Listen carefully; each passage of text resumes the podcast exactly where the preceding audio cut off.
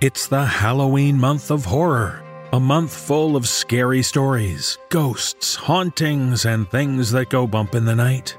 A time for the dark spirits to come out. But amidst the fun part of Halloween darkness, it can be tough to deal with the darkness you might be feeling inside. That's why we love BetterHelp, because they can help even when all you need is someone to listen and guide you to a better way of thinking. BetterHelp is online therapy that assesses your needs and matches you with your own licensed professional therapist. You can start communicating in under 48 hours. So when it's not about a life crisis or quick self help fix, BetterHelp can provide professional counseling done securely online with a broad range of expertise available for clients worldwide. You can log into your account anytime and send a message to your counselor. I love looking through the many positive reviews shared by BetterHelp clients. Here's some for a number of different BetterHelp therapists. Honesty, integrity, and individual attention are a few of the things that make Bethany an optimal choice for therapy. I feel confident in my progress and growth because of Bethany. Dr. Hagens is a super terrific therapist. I enjoy listening to her advice, and it has helped me understand my situation and to better deal with my challenges. I was lost until Amanda has helped me find my way through my feelings and trauma, meanwhile, helping me become a better person. With BetterHelp, you get timely and thoughtful responses. Plus, you can schedule weekly video or phone sessions, so you won't ever have to sit in an uncomfortable waiting room as with traditional therapy. BetterHelp wants you to start living a happier life today. In fact, so many people have been using BetterHelp that they're recruiting additional counselors in all 50 states. So visit betterhelp.com slash no sleep. That's better H-E-L-P and join the over 1 million people who have taken charge of their mental health with the help of an experienced professional. This podcast is sponsored by BetterHelp, and No Sleep listeners get 10% off their first month at betterhelp.com slash no sleep. And now, let's haunt our way toward Halloween as we start the show.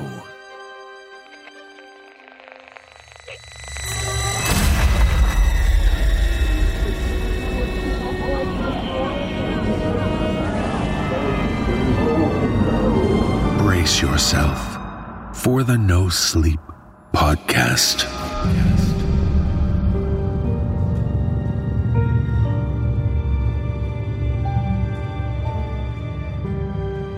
Welcome, sleepless listeners. I'm your host, David Cummings. We hope you're fully stocked with Halloween supplies by now. Lots of candy, lots of spooky decorations, ghoulish costumes, and lots of creepy Halloween inspired music to set the delightfully dark mood. W- what's that? You find yourself lacking good Halloween music?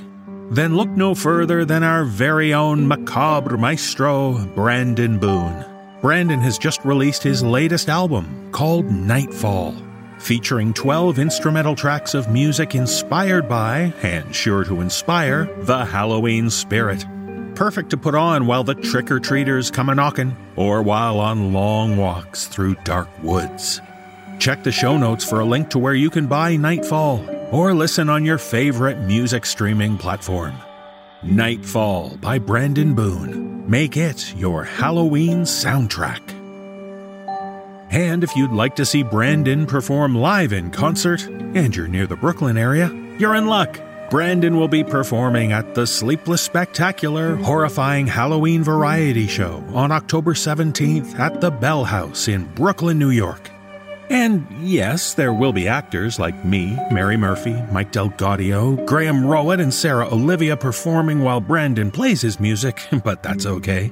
It will be a wonderfully entertaining live event. Check the show notes for a link for tickets right now. You don't want to miss out when the show sells out. And so, Halloween is fast approaching. Let's get the party started early and start the show. In our first tale, it's time to put on our best costumes for a Halloween party. We join a young woman who's ready for some fearsome festivities at the Sigma Alpha Epsilon frat house for their annual Samhain soiree. But in this tale, shared with us by author Caroline Diorio, we discover that this party might have a rather strange gatecrasher. Performing this tale are Nichole Goodnight, Atticus Jackson, and Graham Rowat. So when you're choosing a costume, maybe you'll want to dress as a Ghostbuster. At least that way you might stand a chance if you come up against the Farwood Phantom.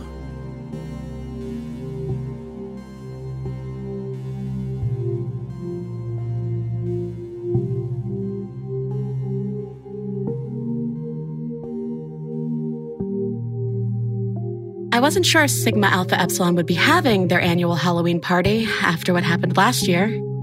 As I made my way through the throngs of costume students milling around campus, however, the throbbing bass echoing from the direction of the frat house answered my question for me. The party was already in full swing when I arrived. A girl dressed as Princess Leia collapsed in front of me as I made my way up the front steps, vomiting a bright green deluge onto the pavement. I stepped around her and went inside. The house was packed with co-eds, from the knot of dancers in the living area to the slightly quieter guests clustered around the snack table. There seemed to be even more people in attendance than there had been last Halloween, as hard as it was to believe. I hadn't been here in so long, in what felt like a lifetime, but the place hadn't changed at all. I was suddenly awash in memories, coming here with my roommate and her friends freshman year, laughing and dancing until our feet ached. I'd been so happy then, so hopeful. So, what are you supposed to be? The voice startled me out of my reverie, and I quickly turned around.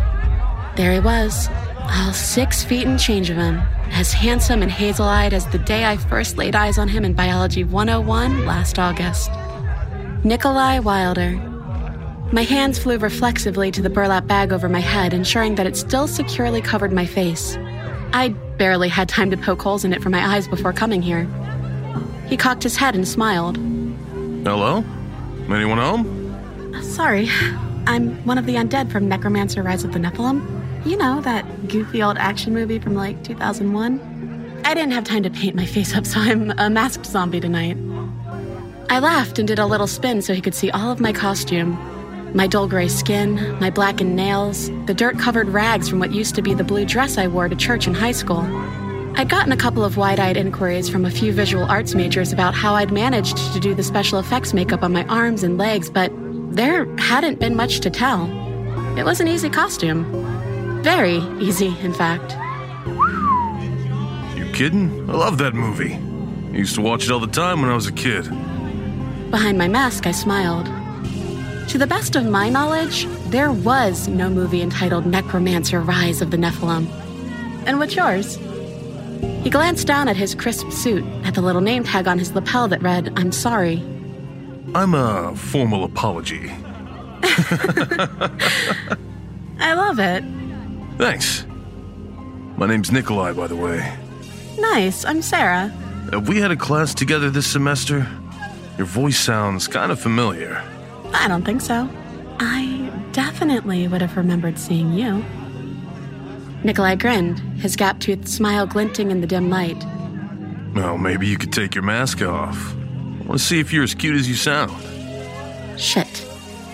Oh, I. I um... Hey, Nick, we're going over to Joey's. You in? I turned and saw a short, stocky guy in a red t shirt. Except for the Jason Voorhees mask perched atop his egg shaped head, he didn't appear to be wearing a costume. You're leaving already, Vince? Vince rolled his eyes. Yeah, of course. It's only 11 and this place has already bored me to tears. You coming or what? Nicolai looked at Vince and then down at me. For a second, I thought he would leave with him, but then he shook his head. Actually, I think I'm going to stay a little longer. He winked at me then, and relief washed through me. I hadn't come for nothing after all. Vince shrugged and turned to leave. Suit yourself. Don't let the Farwood Phantom get you. The Farwood Phantom? What's that? Nicolai waved his hand dismissively. Nah, it's just Vince's name for the ghost he supposedly caught on camera last night outside our dorm. A ghost? Nicolai laughed and pulled his phone out of his pocket. He turned the screen towards me. Yeah, a big scary ghost. The video looked as if it had been filmed with a root vegetable. Through the gray fuzz on the screen, I could just make out the outline of the shrubs outside Poteet, one of the main residence halls. Suddenly, the leaves rustled, as if disturbed by an animal moving around in the branches. Oh shit! And then, Right there. Nicolai paused the video and pointed at something in the top right corner. There's the Farwood Phantom. I peered closely at the screen and suppressed a laugh. The ghost in question was a gray smear that looked quite a bit like just another clump of night video fuzz. It vaguely resembled the shape of a woman with long hair if you squinted and closed one eye while you were at it. That's terrifying. You should call BuzzFeed Unsolved. I know, right? Nicolai laughed as he put his phone away. It scared the shit out of Vince, though. He's convinced it's the ghost of that uh, freshman they found in the river last year. You know that one, right? I nodded. Oh, I knew about the girl in the river. Everyone in a 50 mile radius did. She'd been found the morning after Halloween, half submerged in the woods five miles from Farwood's campus. Her throat had been slashed, but she'd been in the water too long for the police to recover any DNA evidence.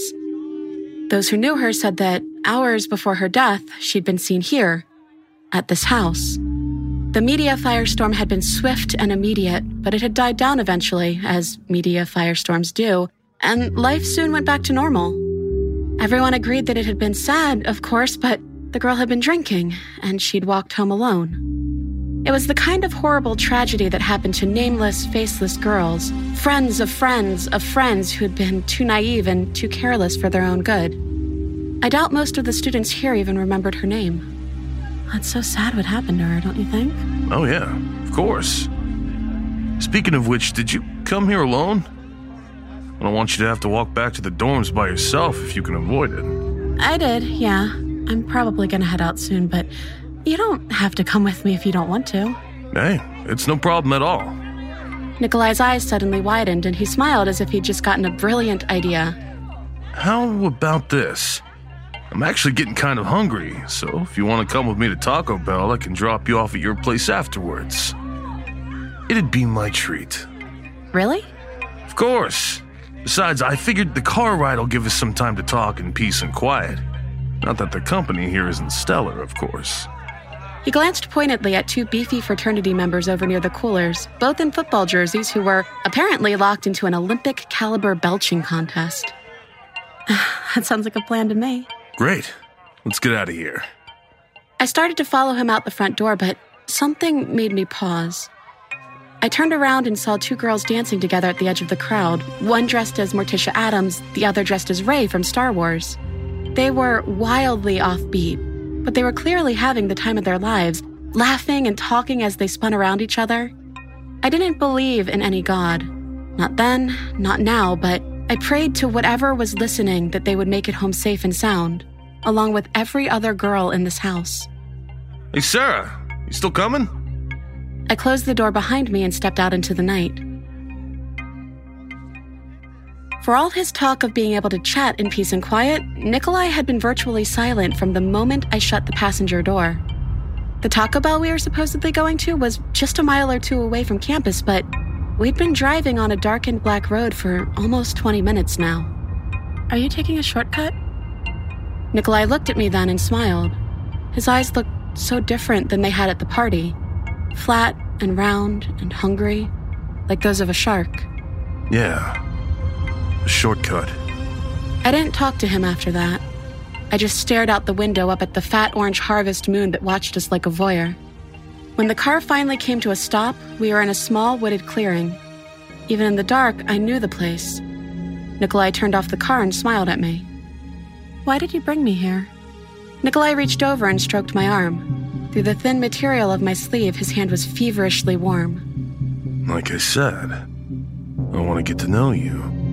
His voice was soft, gentle, like a babysitter trying to get an obstinate four year old to eat her dinner. Why don't you take your mask off? I just stared straight out the windshield. What if I don't want to?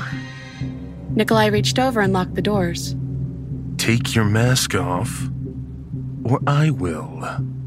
I looked at him for a second, not saying anything. Then I leaned over towards him so that the edge of the burlap bag dangled a little. You can take it off for me, if you'd like. Now, was that so hard? He reached over and began to lift the bag off. Just relax, all right? As long as you don't freak out, I promise I'll. The words died in his throat when he saw my face. For a moment, he just stared at me, his face a pale mask of terror. Oh, what's the matter, Nicolai? Am I not as pretty as I was last year? Nicolai frantically grabbed for the handle of his door, but fear made him clumsy. When he fumbled with the lock, I reached over and clamped my hand over his right kneecap. I was stronger in death than I had ever been in life, and I felt the bones crunch beneath my fingertips, as delicate and fragile as eggshells. The scream that tore its way out of Nicolai's throat didn't even sound human. He finally managed to open the door and he fell out of the car, scrambling backwards with his hands and one good leg. Someone help! Please! I smiled. We are far enough away from the town that there wouldn't be anyone to hear us for miles around. He'd made sure of that. I opened the passenger door and walked calmly around the car. Nicolai had only managed to crawl a few yards away by now. He reached into his pocket and whipped out a pocket knife, the blade of which glinted in the dim light of the moon. Stay back! I'm warning you! I slowly walked towards him. When we were less than an arm's length apart, I crouched down, laid my hand over the knife in his hands, and slowly pushed it down. For a moment, I just let him look at me, at my sunken cheeks, at my empty eye sockets, at the torn flesh of my throat, now brittle and curled as dead leaves. Nicolai, do I look like someone who bleeds to you?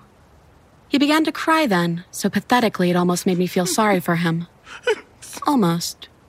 It had been raining the night I was murdered. I'd come to the party with my friends, but I'd stayed longer than them because I wasn't finished dancing yet. The light drizzle that had started when I had arrived had become a downpour by the time I'd left. And it was cold. So numbingly cold. When I was about halfway back to my dorm, Nicolai had pulled up beside me in his car and offered me a ride. I should have ignored him and kept walking. I see that now. I saw that then. But any apprehension was drowned out by the promise of getting out of the rain and into a warm, dry car with the guy I'd had a crush on since the beginning of the semester. But maybe it wouldn't have been enough to refuse his offer. Maybe, even if I had said no, he would have gotten out and dragged me into the car with him. Or maybe he would have just moved on to another girl, one more trusting. And that's why I came back, why I clawed my way out of the grave on the anniversary of my death. Call it the power of Halloween. Call it a spirit who couldn't rest. Call it whatever the hell you want. All I knew was that I couldn't let Nicolai do to another girl what he had done to me. When Nicolai's sobs had turned into dry, broken heaves, I cupped his chin in my hand and forced him to meet my eyes. Why? I don't know. Okay? I panicked. I knew you would tell if I let you go. I'm sorry. You have to know that I'm sorry. I've thought about it every single night for the past year. I can't eat. I can't sleep. I feel so guilty I can't breathe with it. I'd do anything to go back in time and take it back. You have to believe me. That was such a load of horseshit that I almost burst into laughter. Guilty my half decayed ass. If I really had been Sarah, just another normal girl at a normal Halloween party, I'd probably already be gasping my last in the back of Nicolai's car. But I was tired of his blubbering. Oh, I believe you, but you understand why I can't let you go, don't you? Nikolai let out a deep, shuddering breath. Then finally he nodded. Just. Just make it quick, okay? I know I don't deserve it. But please, Eliza, I'm begging you. Eliza. My real name seemed so foreign coming from him. Until it had been splashed across the headlines, I doubt he'd even known what it was. I reached forward and rested my hand on his chest, felt his beating heart beneath my fingertips. You took your time, and so will I. I was the only one around to hear him scream. Ah!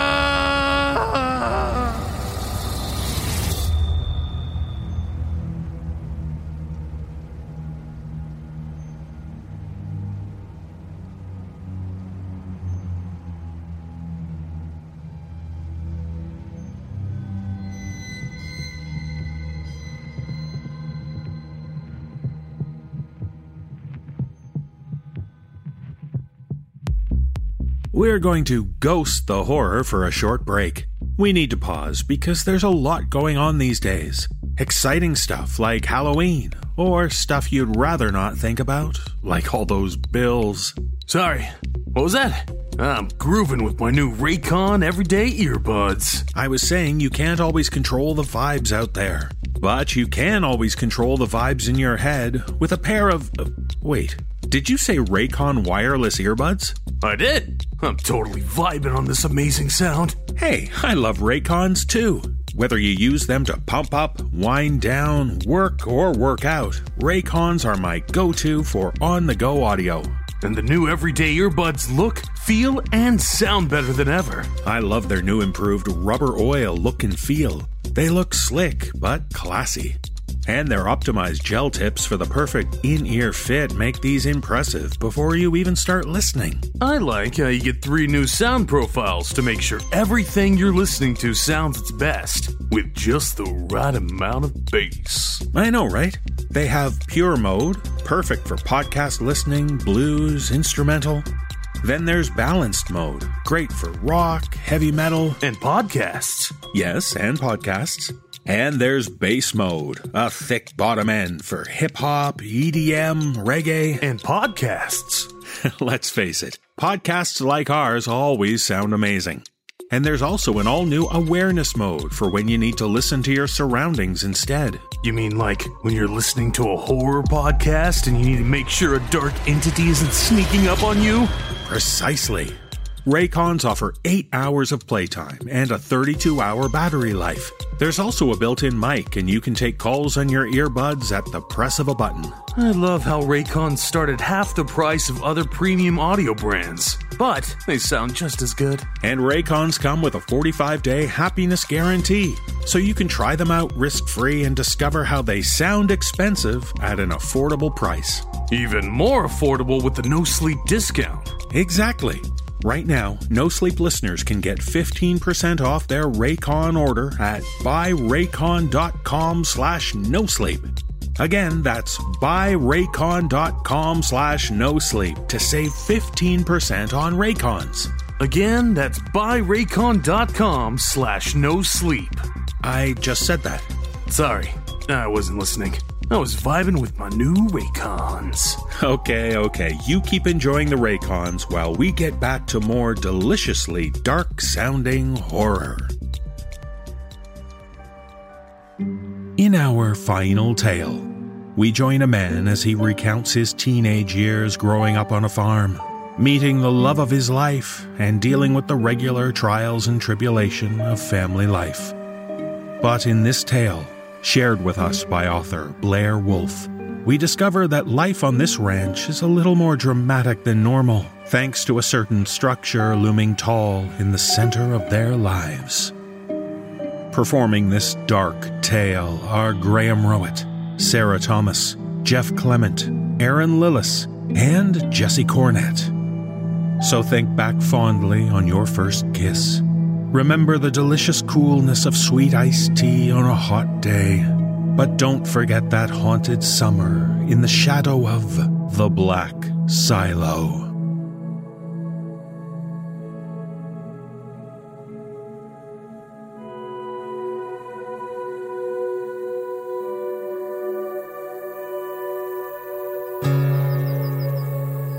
A lot went down in the summer of 1995.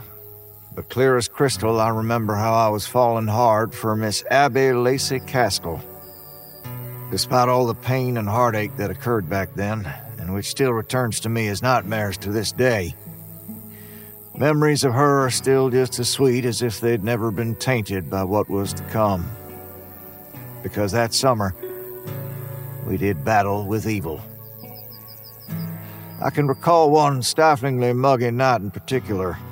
Blossom, Alabama tended to feel just like it had been dunked in molasses during the warmer months. Abby was sat cross legged on my futon while I lay flat out on the floor trying to catch a breeze.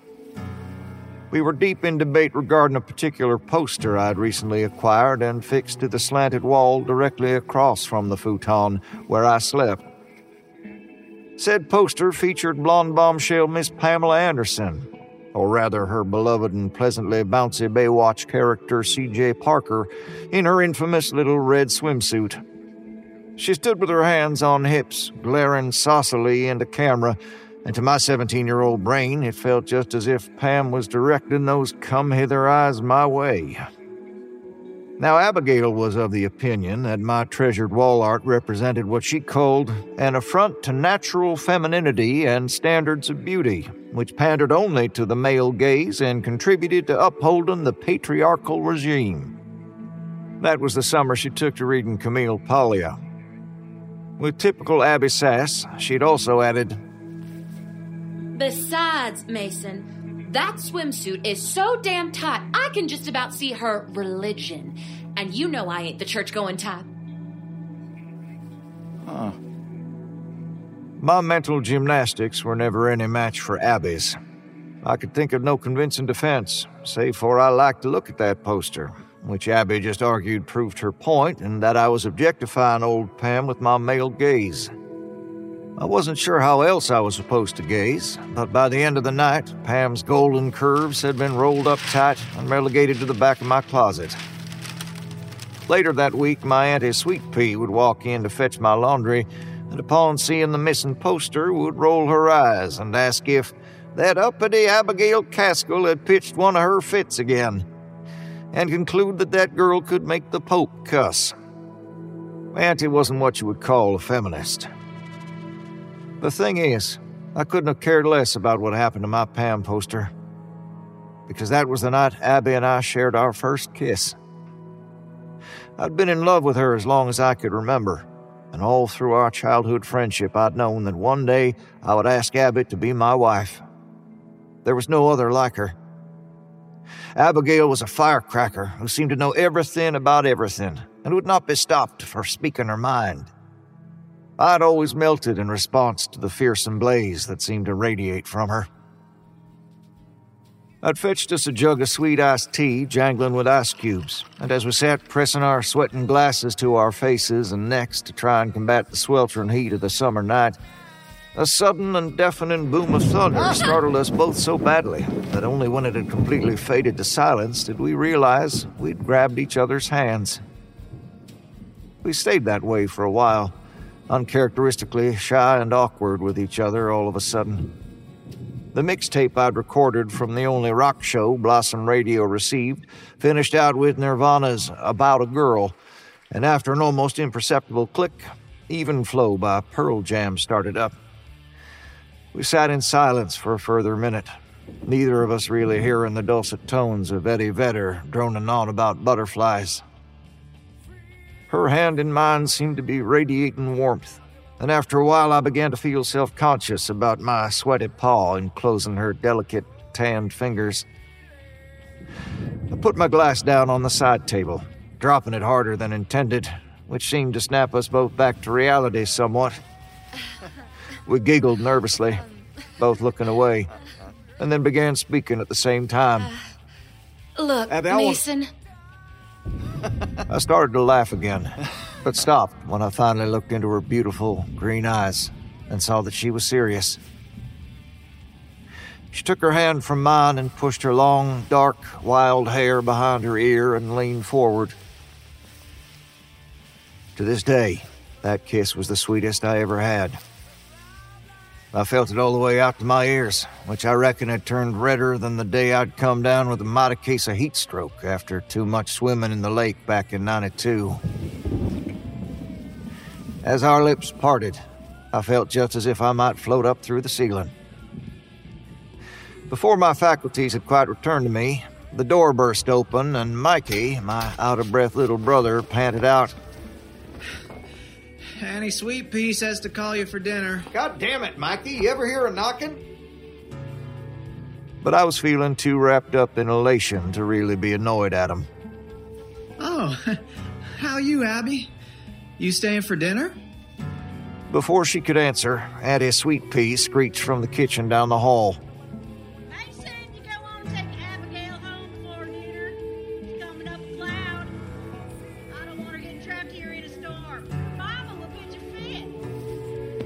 I rolled my eyes, and we got up to leave. Abby ruffled Mikey's hair on her way out and told him to go steal himself a dinner roll to fight off the hunger pains.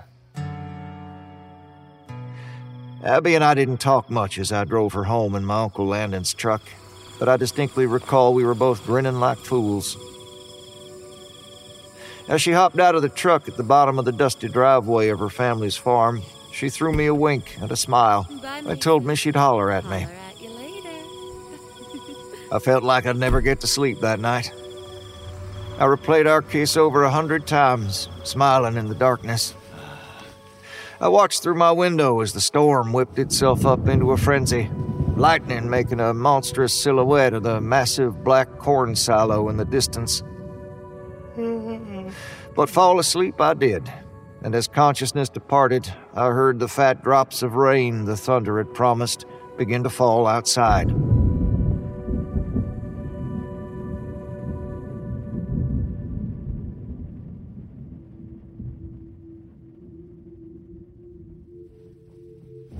The next day was sticky and overcast, with a sickly yellow hue to it I didn't like one bit. I looked out my window, wiping my eyes and squinting at the strange light, and my gaze came to rest on the imposing monolith standing impossibly tall and brooding over everything. The black silo. I tried to avoid looking at it if I could help it, as it gave me the shudders. Don't get me wrong, I wasn't a wuss of any particular order. I was a farm boy born and raised, tough as I needed to be. The first eight years had been spent on my daddy's farm one town over, and after the accident that took my parents, Mike and I had come here to live with my Auntie Sweet Pea and Uncle Landon on their farm, the Sanderson farm, as it was known around these parts. I loved farm living, truly. I loved everything about it except for that damn monstrous pillar with its belly full of corn. It started when I was six years old. We'd been visiting with Auntie and Uncle one night, and the grown ups, having had a little too mm-hmm. much of Uncle Landon's good cider, had decided we'd better stay over. They'd put me to bed in the room that, unbeknownst to any of us back then, would later become my bedroom and trusted, in the way of adults who've forgotten what it's like to be a child, that I would nod off to sleep without any trouble. It was still early in the evening, however, and I wasn't ready to be gotten rid of quite so easily. I decided to spy on them. Pretending they were a gang of supervillains led by Auntie Sweet Pea, who I figured had a silly enough name to be a comic book character already, I would be Batman sticking to the shadows and creeping through the rickety house soundlessly.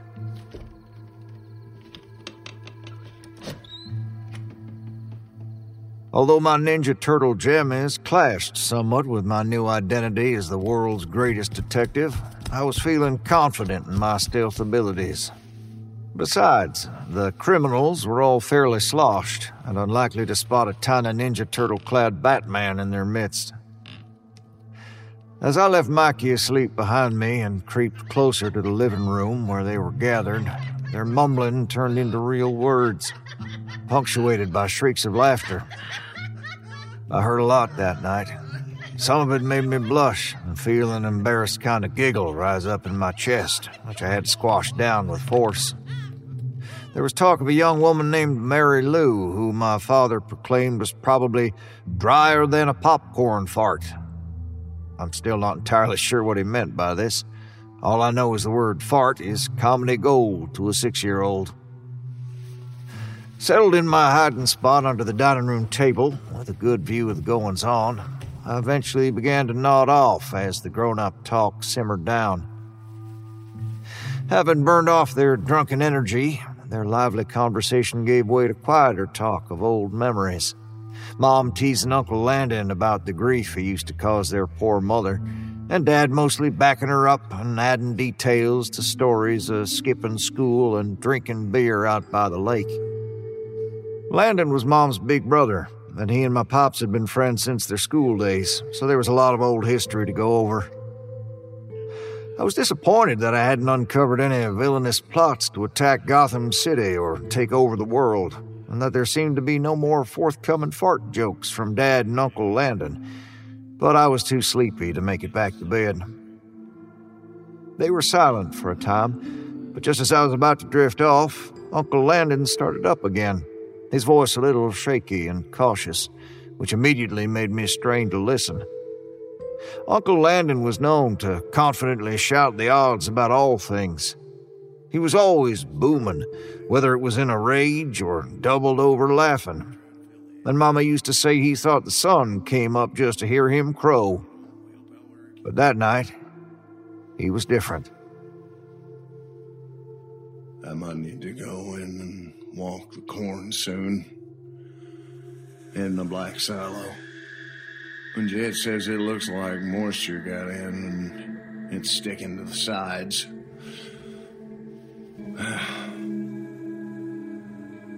Now, walking the corn can be dangerous.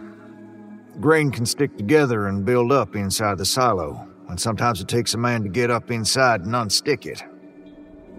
What you want to watch out for is what's called a bridge, where it seems like the corn you're standing on is steady, but is actually just packed together on top with a gap underneath.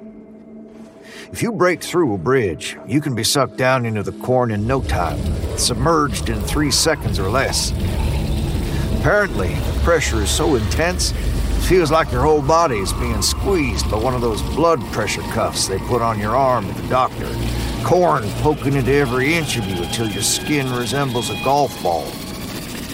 Most brain deaths are as a result of suffocation. The pressure can force so much corn into a person's mouth and nose that their jaw unhinges and their lungs fill to bursting. Even at six years old, I knew this. I'd had the fear of God put into me to stop me playing anywhere near the silos. But I also knew Uncle Landon had walked the corn a hundred times. It wasn't fear of golf ball skin and unhinged jaws that made his voice shake that night. I listened intently. I know we did what we had to, but I swear, sometimes I can still hear his screams coming from inside that damn thing. And I know. Lorraine, after what he did to you, and, and you were just so little. He took my mom's hand, and she smiled sadly at her big brother. A fat teardrop rolling out of the corner of her eye. Well, that bastard didn't deserve no better. But damned if I don't still wake up in a sweat some nights. Remembered how he was when we pulled him out. Jake, you remember? He looked to my dad, wiping at his face. My dad looked down at the carpet, stayed silent. You're like a goddamn rag doll. Every one of his bones broken, uh, one of his legs that was, was just twisted round and round like that corn. Got a hold of it and thought it was a wind-up toy. And all the blood forced upwards so it looked like his damn thigh might burst. Like someone had overfilled a purple fucking balloon. His eye holes stuffed with corn. And I remember thinking, my God, his eyes got teeth. Oh, Lord, Landon, now enough of that. Auntie Sweet Pea tried to maintain her usual no nonsense tone, but I saw her neck and chest had gone a deep red, and her hands were shaking. Pot tea's what we need. Now I'll go on and check if we got any sugar cookies left. And then we best get to bed and sleep off your damn cider. She fussed and fretted around the room a minute, collecting up empty bottles, and bustled towards the kitchen. She walked right by my hiding spot, and I heard her let out a shuddering breath as her stocking feet hurried by.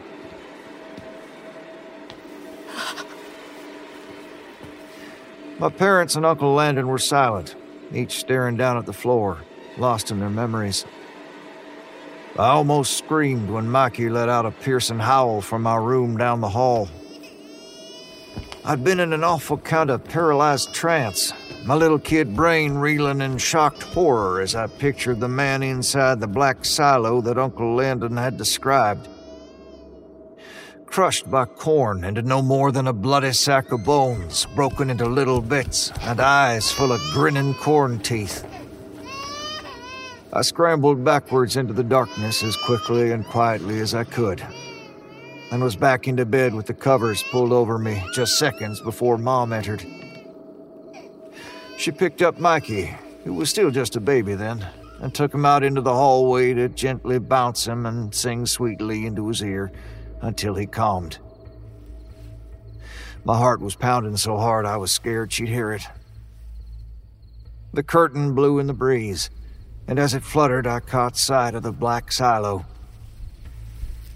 And I swear I heard it, far off and distant, but undeniable. A tortured screaming, and the animal, guttural noise of a man drowning in corn.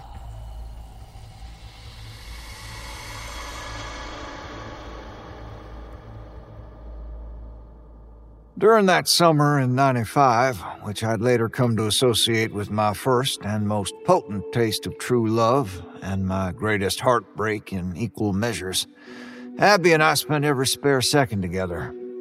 Sometimes I wonder if I hadn't been so blinded by happiness, so absorbed in Abigail's sweetness, would I have paid more attention to what was going on with Mikey. At 12 years old, my little brother wasn't your usual prepubescent, obnoxious little hanger on like other boys his age. He was happy to entertain himself for hours on end. Once I caught him reenacting an entire Elvis show in front of the mirror, his hair coiffed into an exact likeness of the king's with the aid of Auntie's extra hold hairspray. When he spotted me, doubled over and just about crying with silent laughter, the kid just grinned and broke into an enthusiastic rendition of Can't Help Falling in Love with renewed vigor. Just enjoying the fact that he'd made me laugh. That was Mikey. He didn't get embarrassed. He was never self conscious.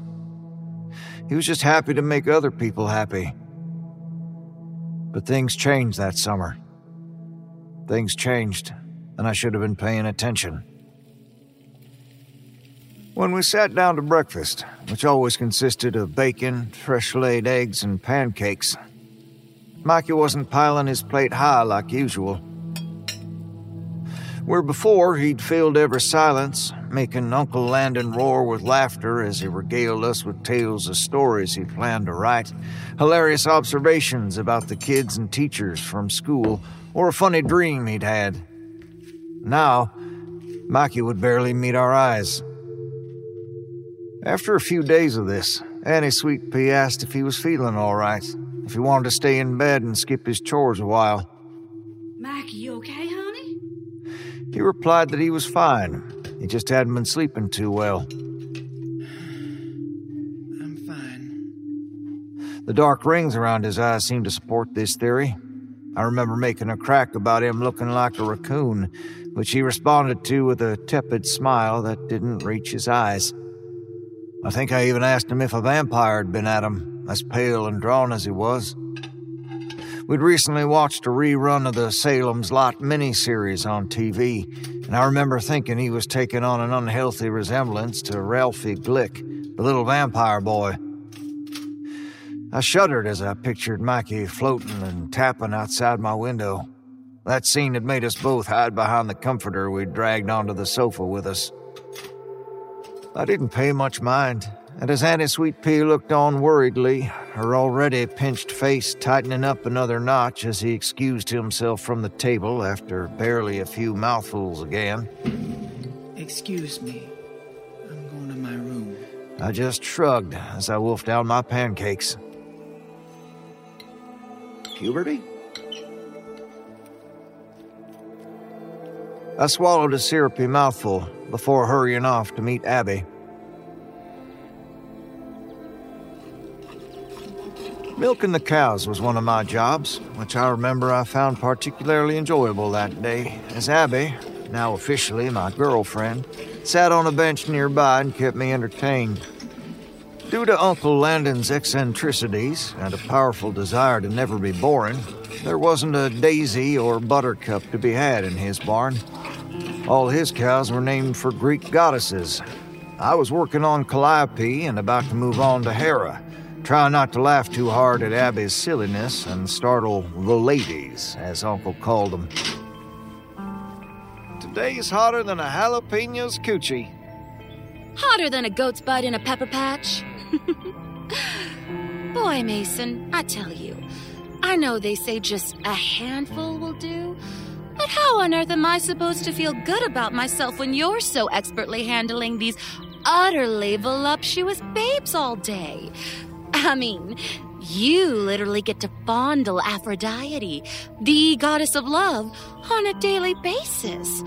I just can't compete. Huh. Abby sighed, keeping a straight face.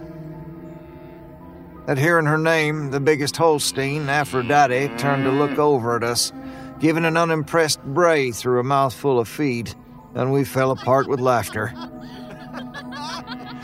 After a few ridiculous minutes of trying to regain control of ourselves, Abby wiped her eyes and said she'd grab us a couple of cokes from inside. Be careful. Today's hotter than two hamsters farting in a wool sock. I stroked Calliope's side as the cow stomped her feet, demanding I stop this damn foolery and get back to milking her. And wiped the sweat and laughter induced tears from my eyes as I watched Abby skip off. It really was unbearably hot that year. I remember it constantly feeling humid and suffocating, like just before a storm breaks. A few minutes later, Abby rushed back into the barn, her hair stuck down with sweat to her forehead and the laughter gone from her eyes, replaced with the gleam of panic. Mason, it's Mikey, over by the silo. I shot up, almost knocking over the milking pail and putting quite a fright up poor Calliope, whose eyes rolled as she stomped and brayed. Horrible, frenzied images flashed through my mind. My God, his eyes got teeth as I stumbled, tripping, towards the brightness outside and my little brother. Abby took my arm and we ran. As we rounded the corner of the barn and the silo loomed into view, I could make out Mikey's little frame clinging to the steel ladder that ran up its side, about halfway up to the cylindrical hatch door that opened into the dark interior. His head was bowed and his mouth was moving, but I couldn't hear him. His eyes were blank, greasy hair hanging in his face, right ear almost resting against the silo wall, and he appeared to be listening intently. I tried to get him to come on down, but it was like he couldn't hear me, Mason. Like he was in another world or in a trance or something. Abby's eyes were fixed on Mikey and shining with concern. I squeezed her hand and took a few cautious steps towards the silo. Mikey? Mikey, you know we ain't supposed to play near the silo. It's. it's not safe. Although what I meant, what I truly felt, was that it wasn't good. It wasn't clean. Even before that fateful night when I'd heard Uncle Landon's mysterious tale of the bad man in the corn, I felt a sort of corruption emanating from the black pillar. My mouth was completely dry, and I was struggling to get the words out to coax my little brother to the ground. Mikey! Mike! I just about whispered. I was scared. More scared than the situation called for, I suppose. He didn't appear to be in any desperate danger, but I was gripped by a sort of primordial fear right then. Fear for my baby brother's life. And I could see in Abby's eyes she could feel it too. Mikey blinked a few times, cocked his head the other direction, and whispered something low as in response. He looked down at me, and for a split second I saw something like hatred in his gaze. It took me a while to understand that, so unaccustomed to seeing such a foreign emotion on Mikey's always open and loving little face, and those sparkling blue eyes which were usually brimming with nothing but affection for me. It stung worse than a slap across my cheek. He started down the ladder, his face blank once more, and as he reached the bottom, he managed a curdled smile in my direction. Don't tell Auntie I was playing here, okay, Mason? I didn't know if it was a request or an order. He walked off towards the house, whistling an odd tune. Abby and I stood where we were, staring after him for a time, neither of us quite understanding what had just happened. Goosebumps broke out across my arms despite the heat, and I started to feel something so alien I wouldn't really land on what it was until long afterwards. But it began to brew and bubble from that day on. I was afraid of Mikey. For him, yes, but mostly of him.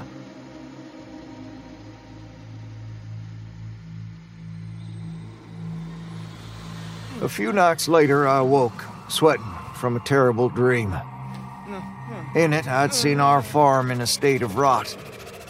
The grass turned gray and diseased, every inch of land dead and unyielding.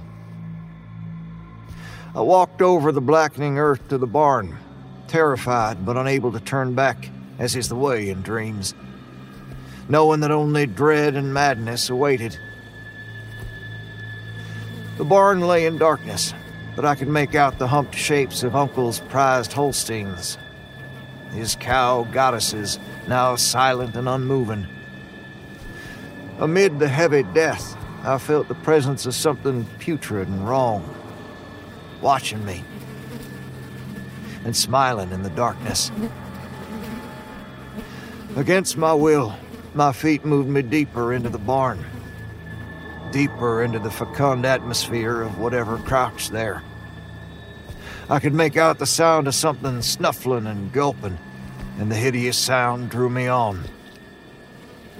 Stepping over the bodies of the cows, which lay ripped open and leaking awful, I found myself in the furthest corner of the large building, staring down at Aphrodite, my favorite cow.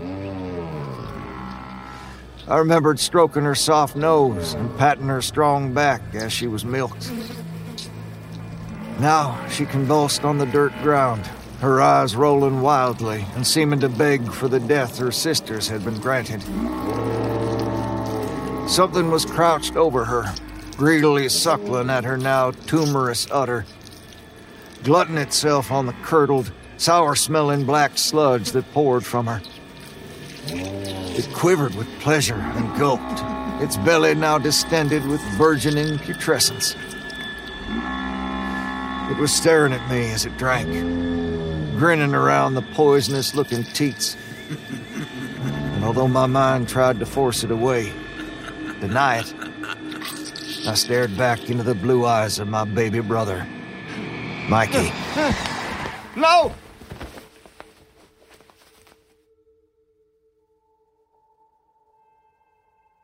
Abby came over early the next morning, and I told her about my nightmare. The rotten stickiness of that terrible dreamscape still clinging to me, still making me feel unclean.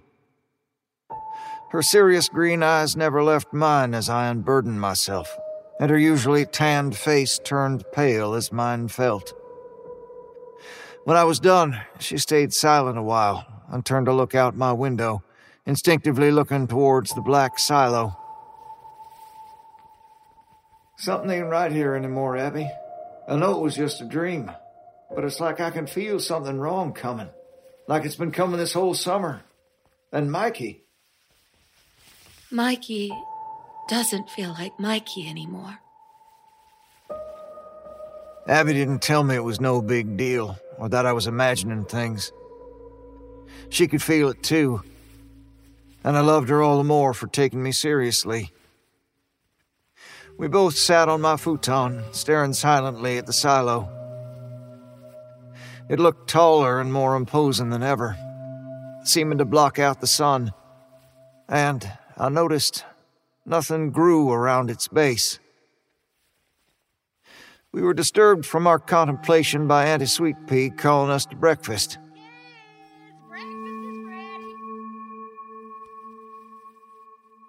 As we entered the kitchen, she was bustling about, laying the table with the usual stacks of pancakes and eggs. Uncle Landon was already out and about, busy tending to the farm with his farmhand Jed, Mikey was seated, eyes downcast and humming to himself quietly. How you, Mikey? I poured out some coffee for Abby and me. Mikey looked up from the eggs on his plate he'd been poking at, his ice blue eyes shining out from behind greasy strands of hair. He continued humming as a grin spread across his face.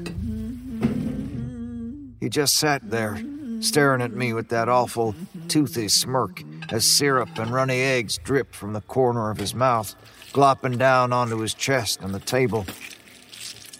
Sitting there like that, he looked just as he had in my dream. A crouching nightmare with putrid juices dripping from his chin. And as crazy as it sounds, I think he knew exactly what he was doing.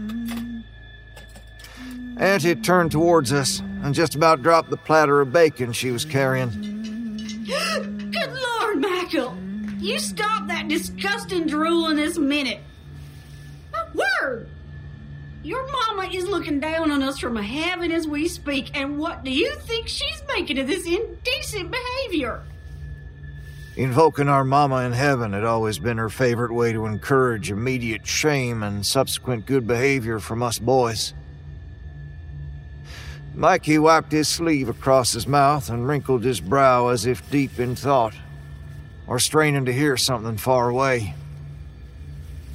He looked directly at Auntie and said, matter of factly, Mama was a little whore, and she got what was coming to her. I'd never seen my auntie speechless before. Her face paled, and one delicate hand fluttered up to her face and covered her mouth in shock.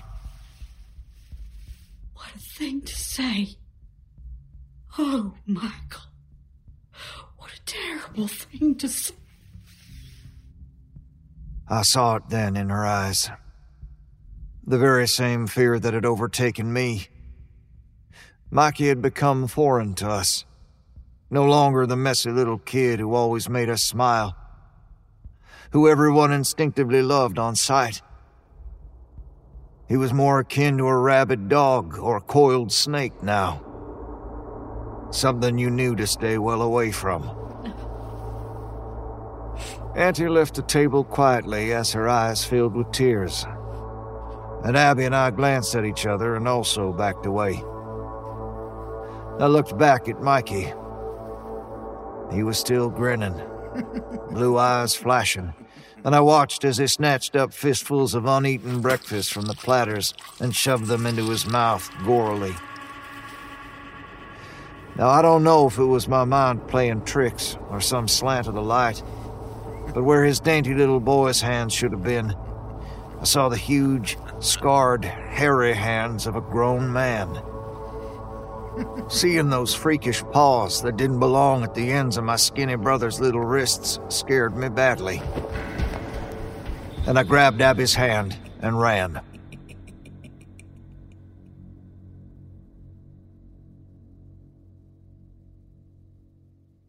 In the days following the incident at breakfast, Uncle Landon and Auntie drove Mikey into town to see the doctor, as she was convinced he'd come down with some malady or other. I hoped she was right. But deep down, I knew better. The doc didn't find anything wrong. In fact, he walked out of his office ruffling Mikey's hair, the two of them having a fine old laugh. He told my aunt and uncle that Mikey was healthy as an ox and a sweet kid to boot. It should have been a relief.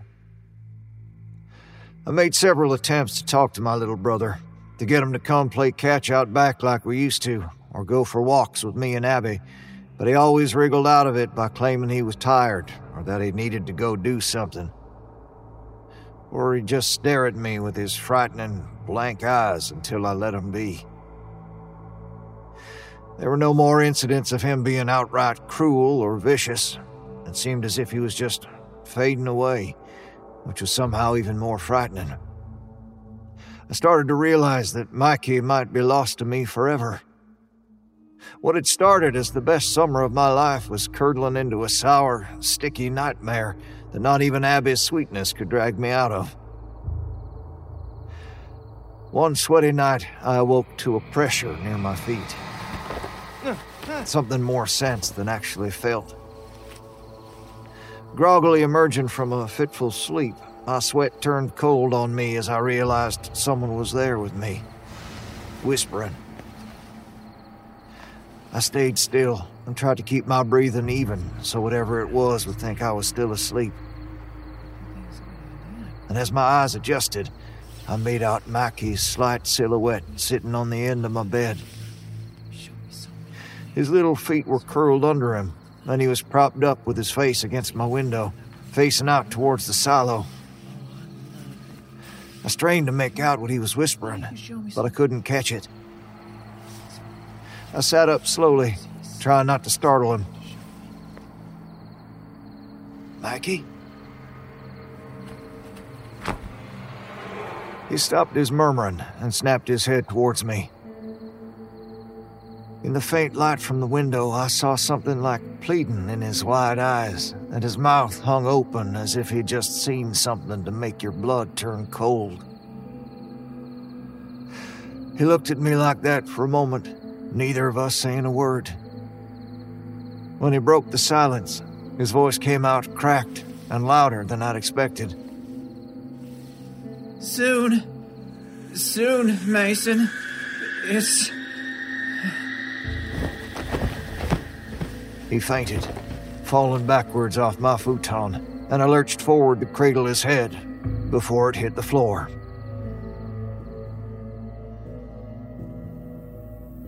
One blisteringly hot Sunday towards the end of that fateful summer, Abby and I were returning to the farm following a day of swimming and sunning ourselves at the lake.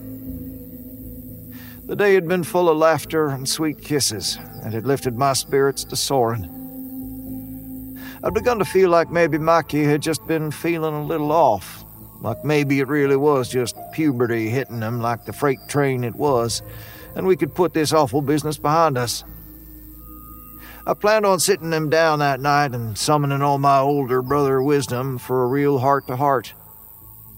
I was a stupid fool in love, my common sense clouded over by the glow in my heart that I thought could somehow radiate out of me and into everything I touched. We were laughing and swinging our clasped together hands as we rounded the bend and pushed through the shrubs that would bring us onto a path leading off from the barn. As we passed the barn and the silo came into view, our laughter dried up, both Abby and I shivering a little despite the ungodly heat.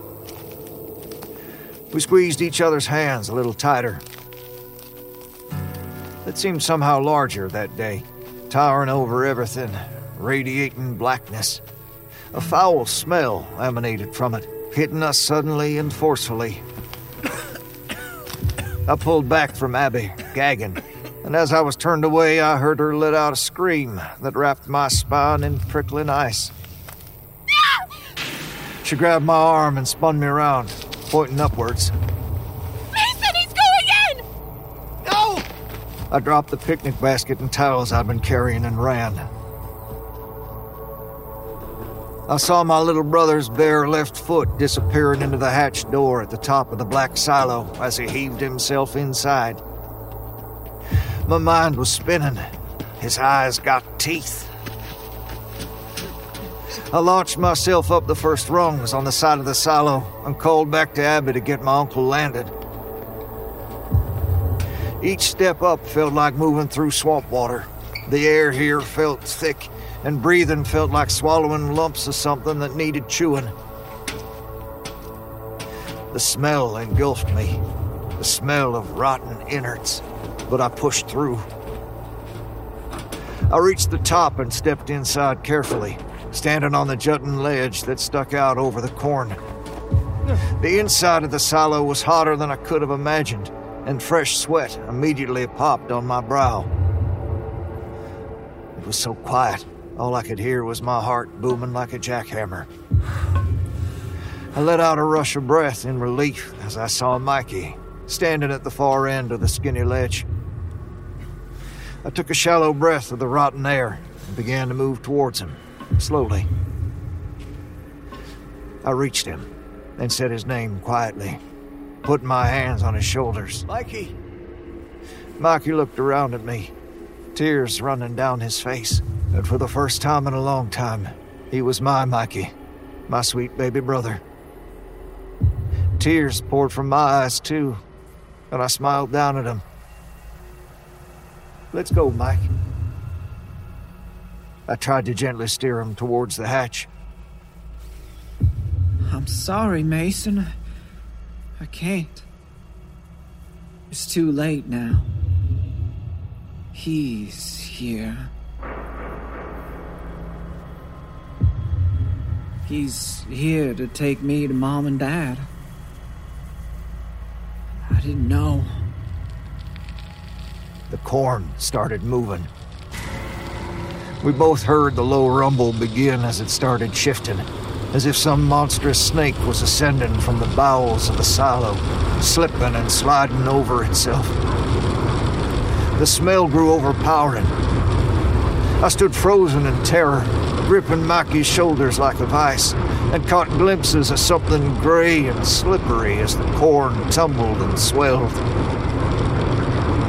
The corn suddenly seemed alive, like a vat of writhing maggots, or like the scurrying of thousands of woodlice exposed to the light. I pulled at Mikey desperately, but he took a step forward, seemingly hypnotized by the rustling and swelling below. Mikey, no!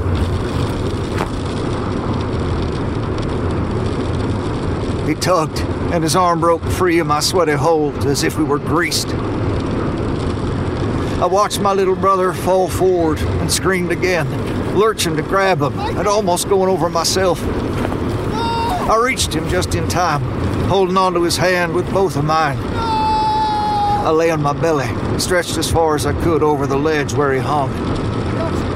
As I looked down into his face, tears falling freely and blurring my vision, I saw his eyes finally clear.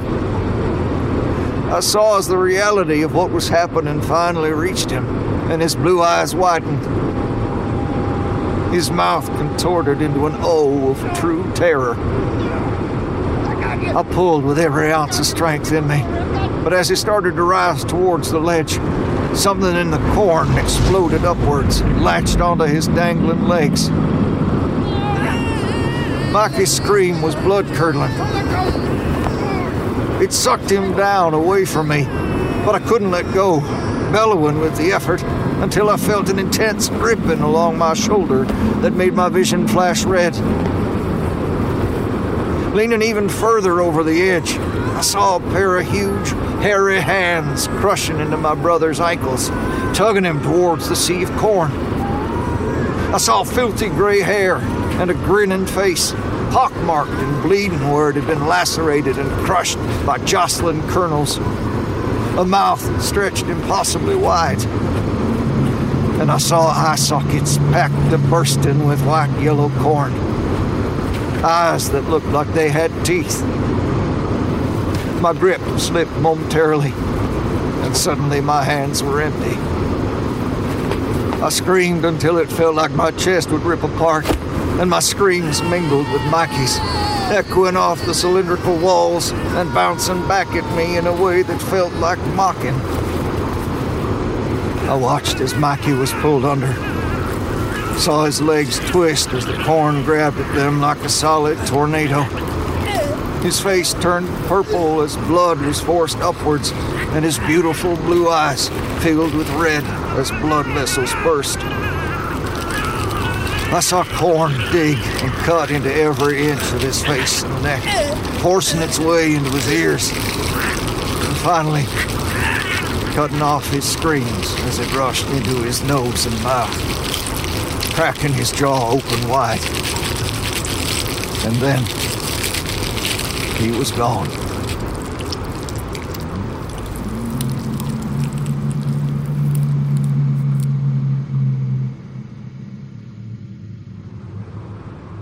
The rest of what happened that day is kind of a blur. I think a piece of my mind broke so completely that it'll never fully recover. What I do remember comes to me in flashes, as though a strobe light was flickering around me. I remember being pulled out of the hatch by emergency responders. My arm broken in several places, tendons torn around my right shoulder. I remember Abby, red faced and crying, telling me she was there. She was with me. I remember Auntie Sweet Pea, crumbled in the dirt outside the silo, inconsolable. And Uncle Landon, white faced and looking like he might faint dead away. And I remember being taken away to the hospital in a helicopter, rising in a swirl of dirt and dust and impossible noise. The paramedic with me told me to look down, perhaps to give me something to focus on besides my grief. When I did, I saw my family and Abby looking up at me. My shattered family.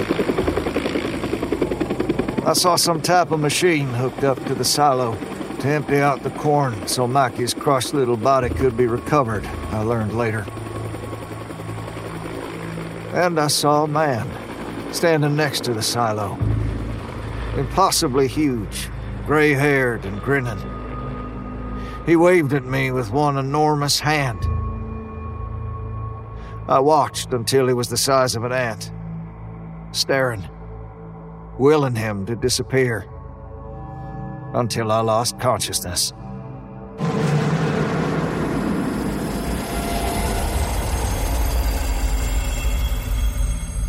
As we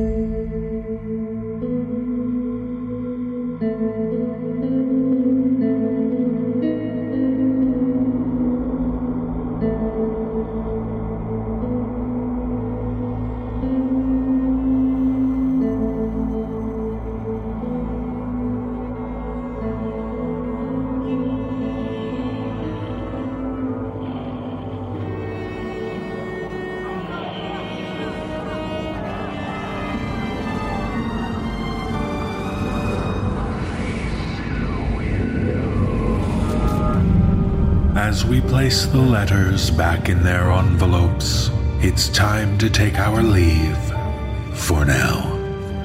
The musical score was composed by Brandon Boone. Our production team is Phil Michalski, Jeff Clement, and Jesse Cornett. Our creative content manager is Olivia White. Our editor in chief is Jessica McAvoy. I'm your host and executive producer, David Cummings. If you would like to find out how you can hear the extended editions of our audio program, please visit thenosleeppodcast.com to learn about our season pass program. 25 episodes, each over two hours long, and three exclusive bonus episodes, all for only $25. On behalf of everyone at the No Sleep Podcast, we thank you for listening and for being ever curious. This audio production is copyright 2021 by Creative Reason Media, Inc. All rights reserved. The copyrights for each story are held by the respective authors. No duplication or reproduction of this audio program is permitted without the written consent of Creative Reason Media, Inc.